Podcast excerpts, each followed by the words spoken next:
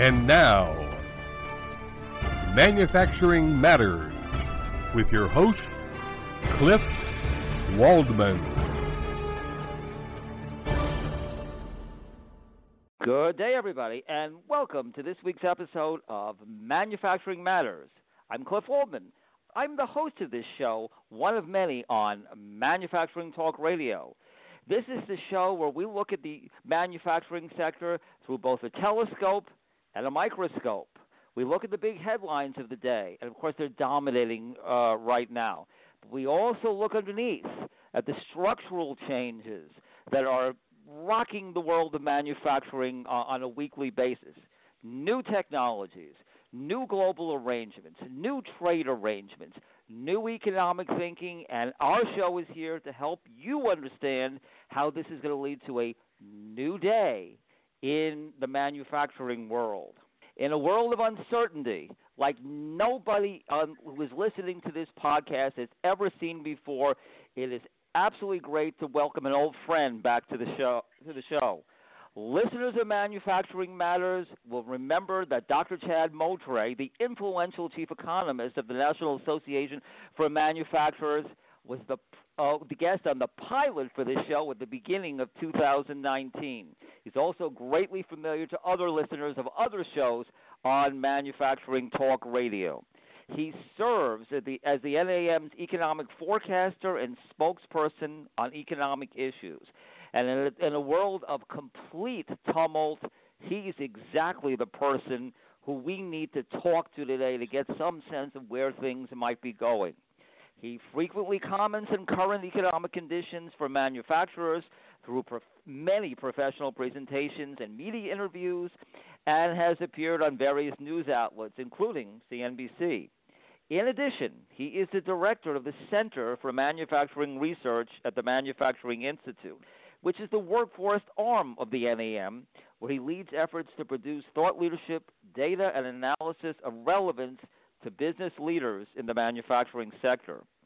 Prior to joining the National Association of Manufacturers, Chad was the dean of the School of Business Administration at Robert Morris College in Chicago, Illinois. That's now part of Roosevelt University.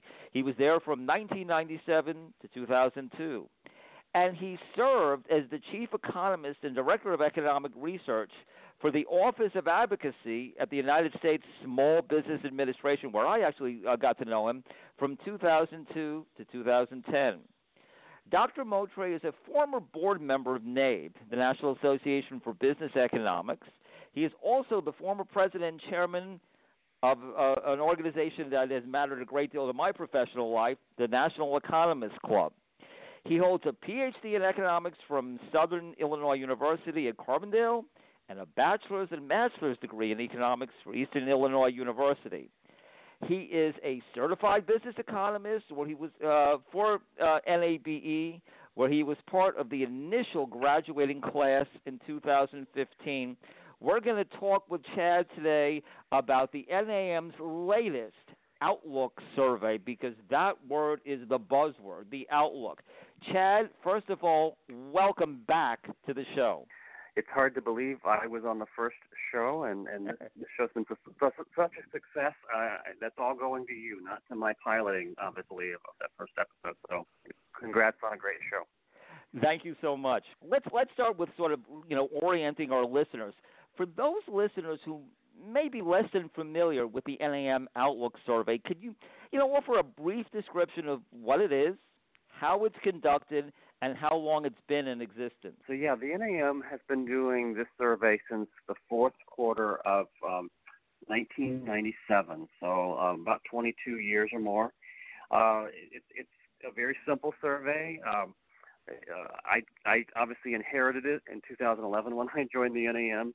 Uh, but basically, you have to pick a bucket, right? You're either positive or you're negative, right? There's no neutral. It's just something that if I were doing it, I might have added that that option. But um, you're either somewhat or very positive, or you're either somewhat or very negative. Uh, and so over the last 22 years, um, we've seen ups and downs in the overall business cycle. Uh, certainly over the last two years, we've seen an all-time high, and in, in this latest number, we have the worst number since the the Great Recession. So certainly, I think it tracks pretty well with a lot of other economic indicators.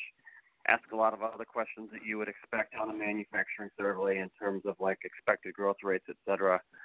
Uh, and what you know I, I like about it is I also can get topical, right? We have special questions each time, which allows us to kind of drill a little a little bit further. Um, uh, just a, a, little background on the NAM, because you asked about who gets the survey and who fills it out.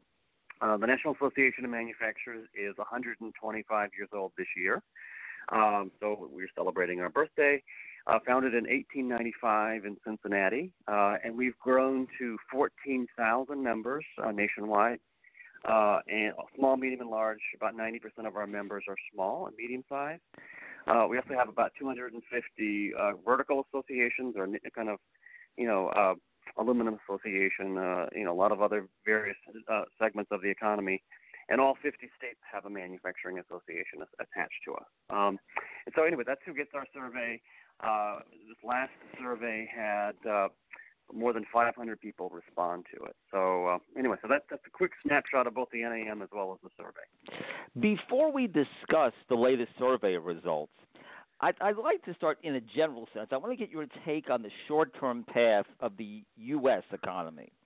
Recognizing the massive uncertainties that are rocking our, our world every day, do you think that the second half of 2020, which we're in now, could mark the beginning of some kind of recovery? Yeah, I've, I've been on board for a while with what with a check mark or a swoosh or whatever word you want to use to describe uh, the overall recovery. Obviously, the numbers we're going to see for the second quarter are going to be jaw-droppingly bad, right? Anywhere from minus 30% uh, GDP to I've seen numbers as large as you'll see, uh, 40% or more than that uh, for for the overall decline. Um, but we're also going to see equally, well, not equally, but jaw-dropping numbers on the way up as well, right? So the, my forecast for growth in the third quarter is, is plus 16%, right?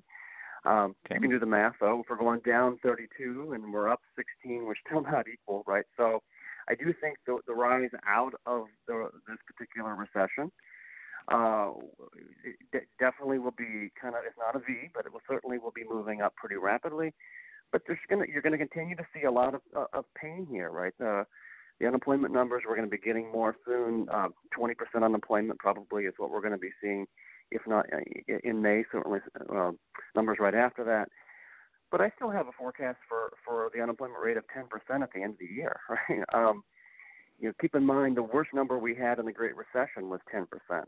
So that that tells you we're going to continue to have a lot of economic hardship, and I don't see us getting back uh, to pre-recessionary levels of output in manufacturing until at least 2022, uh, and maybe longer than that. Obviously, you've had CBO saying saying it could take a decade, but, but uh, that's for the overall larger economy. But I, I, I continue to think that yes, we're going to bounce out of it. I think part of why we're in this recession is unique because we are trying to flatten the curve and make people stay at home and close businesses or limited businesses.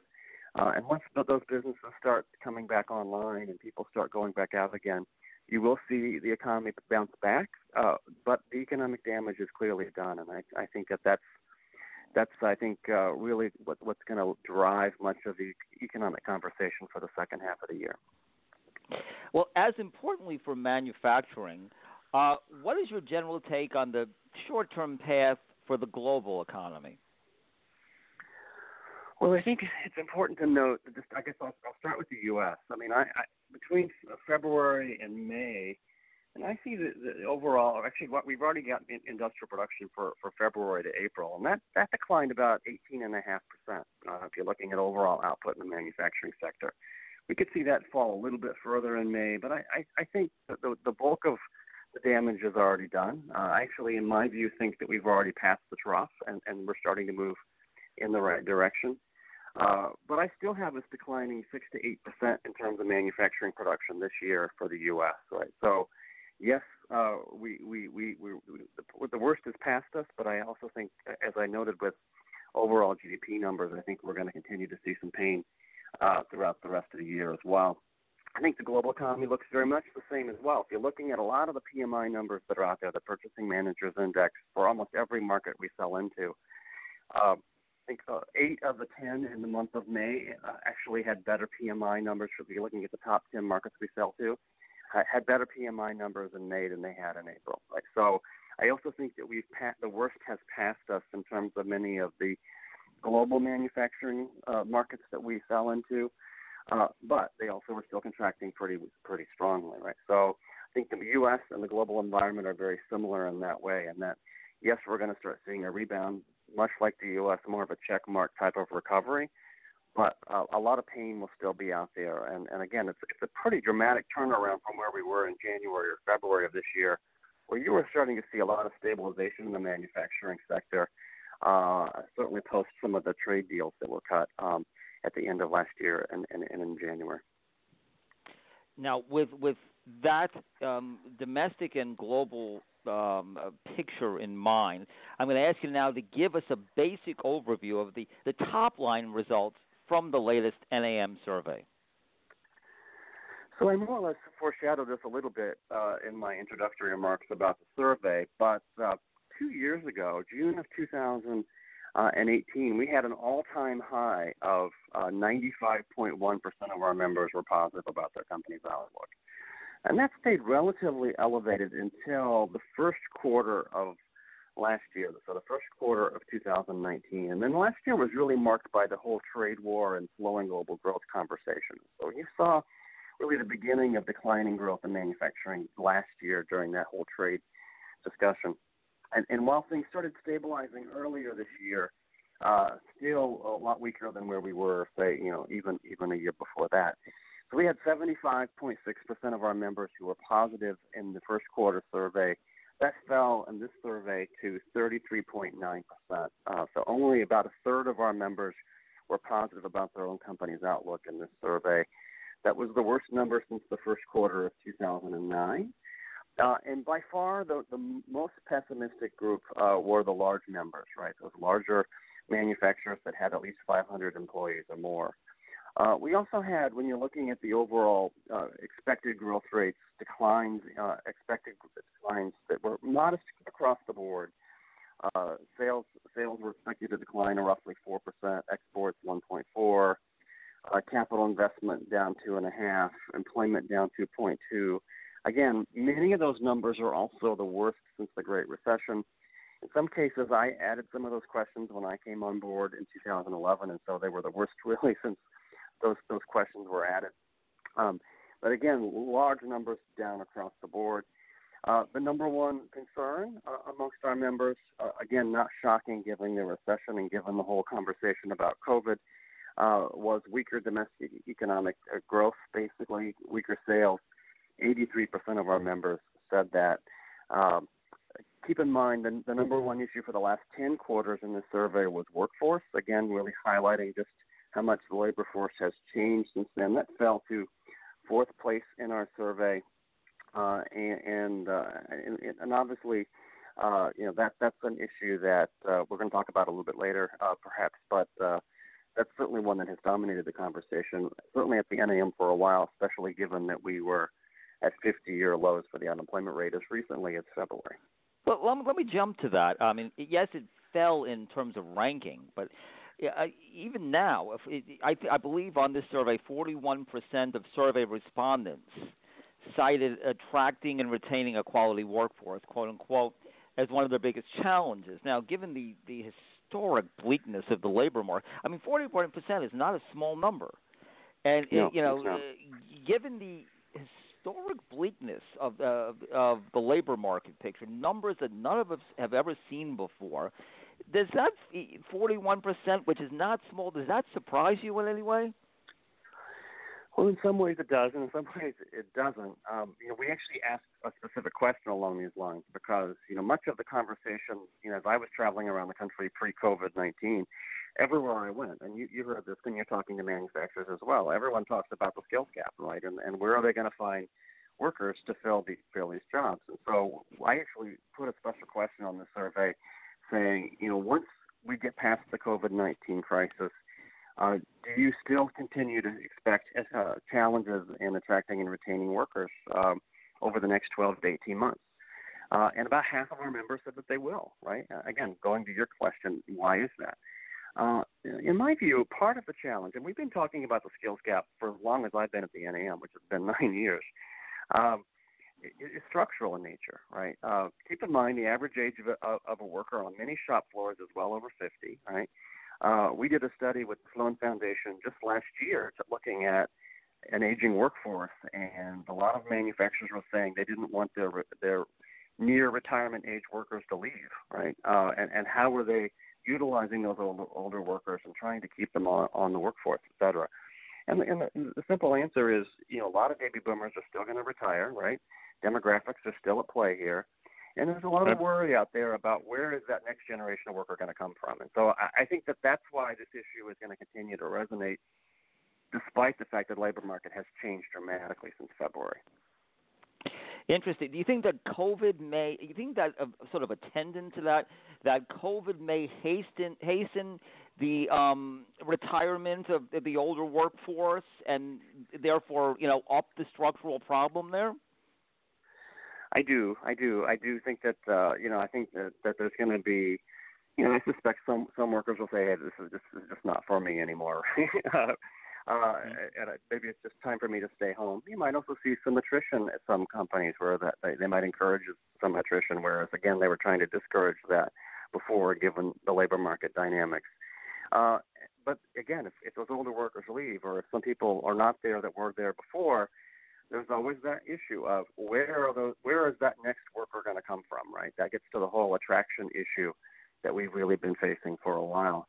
Uh, prior to this interview, actually, I was doing a series. We're doing a study right now on retaining workers. What are companies doing to keep the workers that they have, right? So, you know, yes, we focus a lot on attraction, but we also know that it's expensive to replace workers as well. And so, uh, those companies are still telling us just how important retention is and keeping the workers, especially in this time, uh, those really talented and skilled workers from leaving the company. So, yes, I think COVID 19 will exacerbate this, especially if, as I would expect, manufacturing continues to become more lean during this process. Uh, but then again, that exacerbates the issue even further.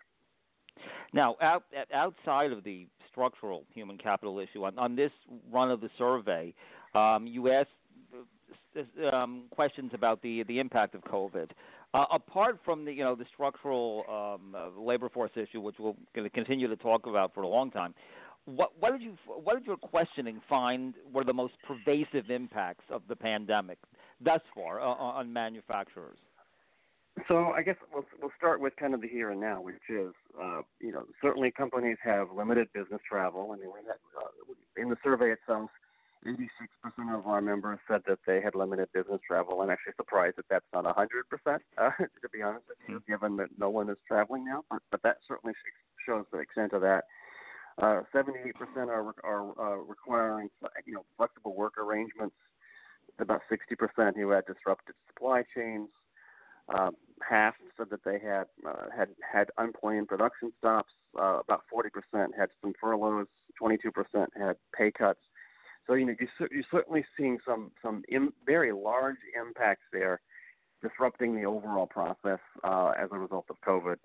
Uh, it's not in the survey, but a, large issue that we had, uh, say about a few weeks ago, certainly in the March timeframe, was whether manufacturers were essential or not. I'm sure you've talked about that on this show, right? As, as many states, when they issued the stay-at-home orders, uh, if if manufacturers were not deemed essential, they would have had to close shop. So we really pushed hard at the NAM to have as many manufacturers as possible deemed essential so they could continue operating. But that was a huge issue, again, mm-hmm. as, as recently as recently as March. And so that and even and even where they are operating, there's clearly our our supply chain disruptions and demand issues which have even further limited uh, limited that. I think the other comment that I would make is, is moving forward everyone is talking about what does the new normal look like, right? Um, once companies start coming on board uh, and back online again, how are they going to operate? How are they going to operate differently than they were before? Uh, that new normal might look completely different than it did before. Um, we had about two thirds of our members who said that they're, that they're going to uh, re-engineer their production process to have social distancing in mind. And that's easier in some operations than others, right? Some operations are much more dense in terms of how they produce manufactured goods. So, uh, and where that's the case, they're going to see what they can do some some reengineering there.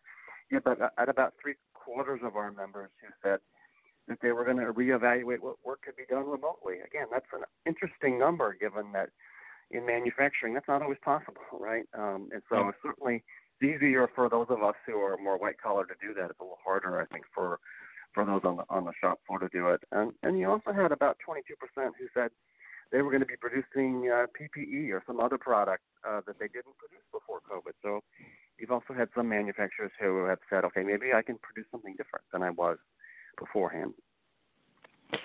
Let's turn to the issue of technology now. Generally speaking, of course, the survey, um, the current survey reveals a, a weak capital investment outlook. But I, am wondering if yeah. you can't. I think it may be interesting to break this down a bit. It admits the weak um, investment picture. Are there certain types of business equipment investments that are going to remain strong, or perhaps even get stronger? Well, companies were pretty overwhelmingly investing in disruptive technologies before the crisis, right? So you had a lot of companies that were out there, you know, looking at 5G, for instance, or they were investing in robotics or or connected connected technologies of some sort. And and I think you know from my conversations with manufacturers, that isn't going to stop, right? Um, I, I've been speaking to some of the consulting firms, especially that have continued working with their clients, and they say those companies are realize that you know when, on the other end of this crisis, at the other end of this COVID nineteen crisis, they still have to be competitive, right? Uh, and and they want to make sure they come out of this crisis, uh, uh, you know, in in a good place there. And so, uh, I think that those technologies are going to continue to be invested in. We continue to look at how does the workforce change as a result of some of those technologies. Uh, we're also doing a study now with a couple different universities on uh, AI, artificial intelligence, and machine hmm. learning, and, and what we can learn uh, in terms of how manufacturers are using those technologies. And so I, I do think that, that yes, we're going to see weaker capital spending this year just because of where we are in terms of the business cycle. Uh, but at the end of the day, companies still need to be competitive on the other end of this, um, and so they're still investing in technologies that are going to make them competitive, you know, for the foreseeable future. So to the extent they can, and that includes R and D, but it also includes, you know, robotics and a lot of other things. Final question for Chad Moutray. Chad, I mean, there's going to become a day when, uh, God willing, this is going to be behind us. We'll ha- we'll have a vaccine for COVID. The the threat, uh, at least mostly, will have abated. Uh, the economy will have recovered, and this will be this will be in our you know this will be history for all of us even under those circumstances that we're all greatly looking forward to, do you think there's going to be long lasting impacts of this pandemic period on manufacturing? I think that companies are going to be looking. I, I mentioned the comment about social distancing earlier or, right. or trying to, to re engineer the production process companies are going to be much more cognizant of that, um, seeing where, where as they're moving forward with new facilities or new, new re-engineering the production process overall, where can they keep that distance in mind? Where can they keep health? How can they keep their facilities as clean and healthy as possible? I think a lot of best practices are going to come out of this this pandemic that are going to be long lasting in terms of how companies operate and, and how manufacturers operate. Right? That's even true at the NAM, right? I think I think the way that hmm. the, the, our association operates is going to be different coming out of this than, than anything else. I think in terms of consumer behavior, I think there's going to be some pretty large changes as well, right? Um, you have a lot of commercial real estate people who are very worried about the fact that many of us are working from home and might like working from home and might not want to go back to the office, right? Uh, and so you know you've heard projections out there that we might need 20% less office space than we had before, right? So that, that really dramatically changes that market. Uh, and on the consumer side, yes, we're starting to go back to restaurants and bars and amusement parks, start flying again. But I think that there's going to be a hesitance there um, or, or a change in attitude, especially here on the short term, that's going to make that process a little slower than we might prefer, right? Uh, if people go out there, but they go out a little bit more tentative than they did before. Um, and I've also heard, and this is a trend that you know, you know, everyone was talking about how millennials were abandoning uh, packaged foods pre-COVID, and yet because everyone was buying stuff at home, you've seen this huge resurgence in packaged material, you know, foods. So I do think that there are some kind of preferential changes in terms of taste that might also kind of come out of this uh, that could benefit certainly in the case of food, those food processors. Chad Moutray, You gave us your time. You gave us your expertise once again. Thank you for joining our show today. Thanks for having me on, Cliff.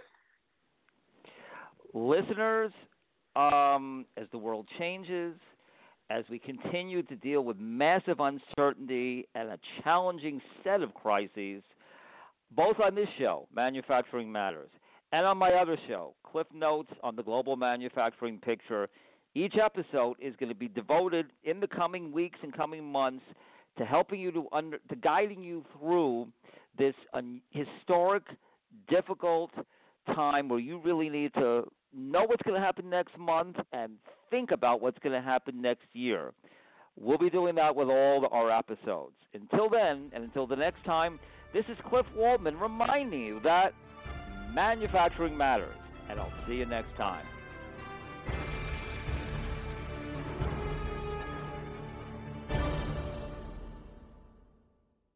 This podcast is a part of the C Suite Radio Network.